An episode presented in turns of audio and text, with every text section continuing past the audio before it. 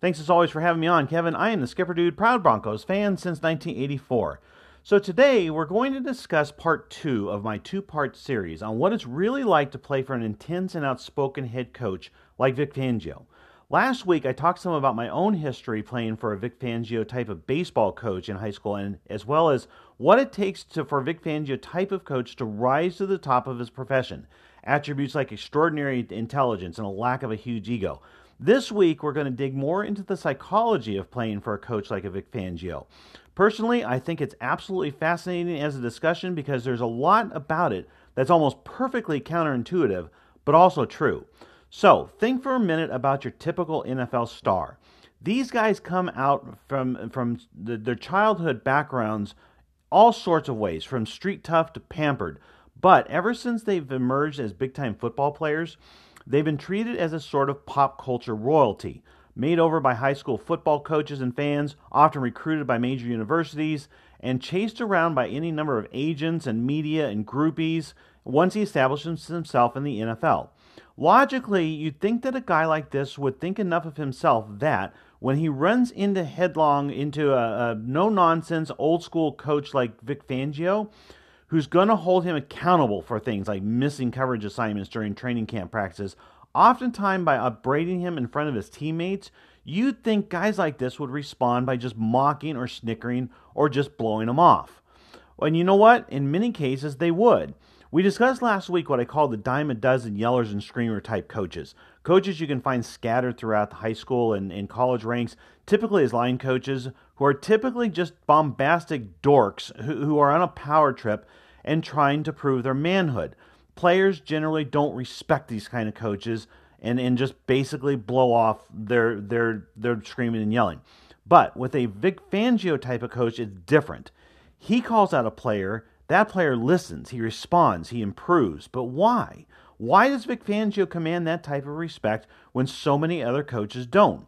I really believe it comes down to four key reasons. Okay, number one, he he the, the greats like Vic Fangio understand their players at a sort of spiritual level. They understand the players as human beings well enough enough to know which ones need to be tougher, which ones need to focus, which ones need a kick in the pants to play better, and which ones may already be hard enough on themselves that the best thing for them to do is just encouragement and not beratement. It's it's an art. Okay, so number two, they're consistent. If Vic Fangio's pet peeve is missed coverages on defense or drop passes on offense or whatever it is, you can be sure that Chris Harris Jr. will hear it just like Isaac Yiadom will. Although Fangio will know both Harris and Yiadom need, he'll know what they need in terms of immediate feedback.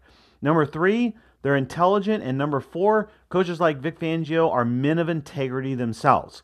Now, NFL football players and really college or high school football players, you know, them even are not going to respect somebody who is not their equal at a minimum, at an intellectual and also a moral level. Ideally, coaches need to be their superiors to these players in that regard, somebody they can look up to. Yeah, players may obey the guy's commands because they have bigger personal goals in mind, but they're not going to respect that guy. And honestly, that's where I think things fell apart for Vance Joseph. I don't think he had any trouble on the moral integrity front. By all accounts, Vance Joseph is a very good man. I really liked him.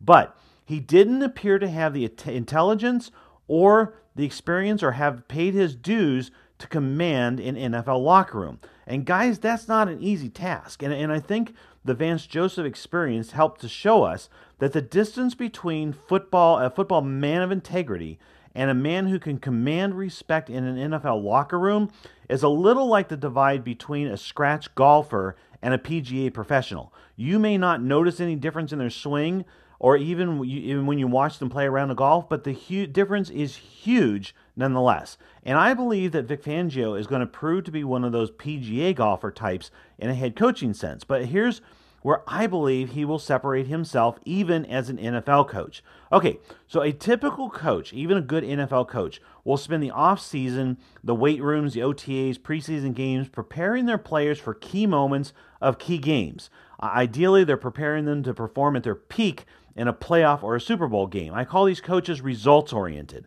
They, they are preparing their players in a way that will create the greatest results during the regular season and the playoffs. Now, Vic Fangio, I believe, is different. He's what I call process oriented. He's not preparing guys to be at their best during a regular season or playoff game, football game.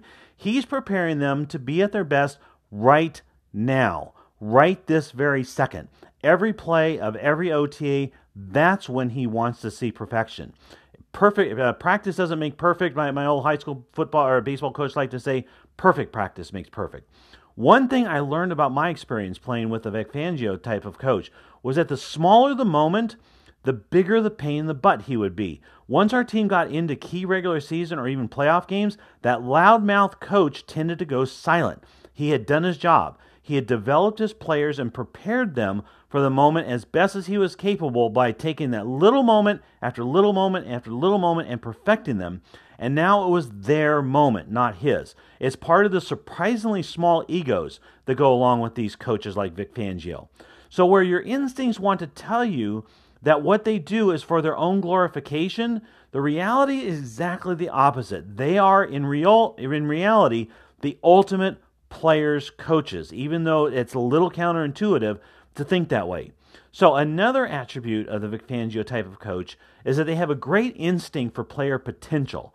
A little like the famous Mount Rushmore architect Gutzon Borglum was able to he was able to look at Mount Rushmore as a hillside and he could literally see the finished monument of the presidents. A little bit the same way, coach like Vic Fangio can see the potential of a guy like a Dre'Mont Jones or a Drew Lock and what those guys can become. For Fangio, his job is to get into the heads of these guys and figure out what it's going to take, yes, from a technical and work ethic perspective, but more importantly, from a psychological perspective to bring out that potential. And whatever Fangio decides it's going to take, he's going to be absolutely brutal and tenacious in bringing it out in them.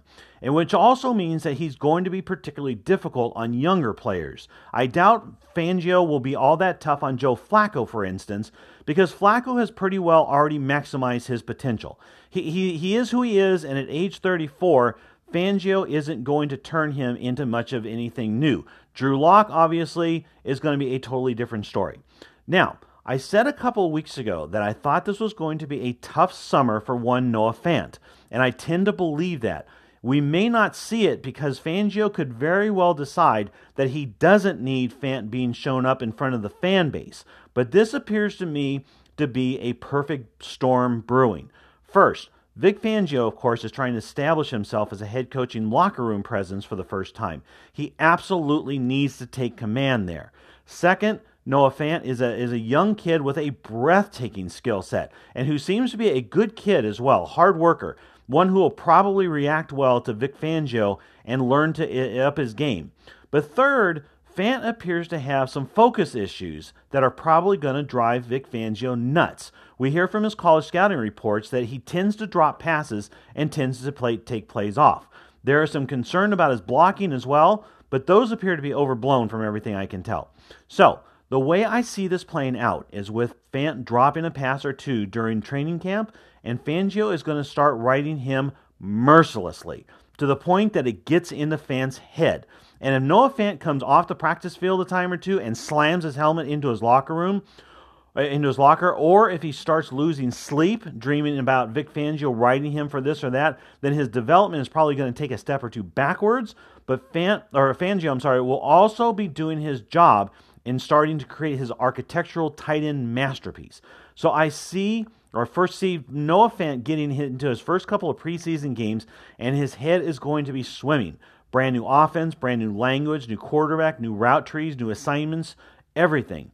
But his head is going to be focused on one thing above everything else catch the dang ball so Coach Fangio doesn't yell at me.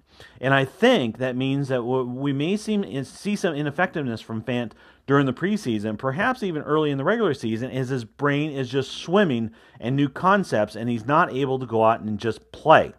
But also a bit of fear, uh, uh you know, he, he's going to be fearing doing something that puts him in Coach Fangio's doghouse. But as these things tend to go, I think you're going to see things start to click for, for Fant as the season goes, the drops are going to decrease because he's been obsessing over them since, since training camp. And as Fant finally emerges from Fangio's doghouse, you're going to see him develop into a much better player than he probably would have with a normal coach who keeps his hands off of Fant's development and just sort of lets him figure things out on his own. So, when you extrapolate that Fangio Fant relationship out to an entire team of 90 camp bodies and 53 players who are going to make the final cut, you start to see what Fan, Vic Fangio and his coaching staff are up against in terms of creating this football masterpiece. But guys, I really believe Fangio is up to the task. As I get to see his reign over Broncos over the Broncos develop, I'm actually kind of amazed that it, that it, took him this long to get his first head coaching gig. I think that's a testament to the small egos of most NFL GMs who, who don't want to have a big loose cannon of a mouth around them. But it's also a testament to John Elway that he was willing to take this risk. I think it's going to pay off huge. I do believe that it's going to take a full season for Fangio to really establish himself in the locker room, to get all of his coaches on board with his philosophy, to get the players entirely bought in, and to cut bait on the players who don't. So I'm not expecting a miracle this season by any stretch, but I can tell you that I get more and more excited every week with what the future may hold for our Denver Broncos. Kevin, back to you.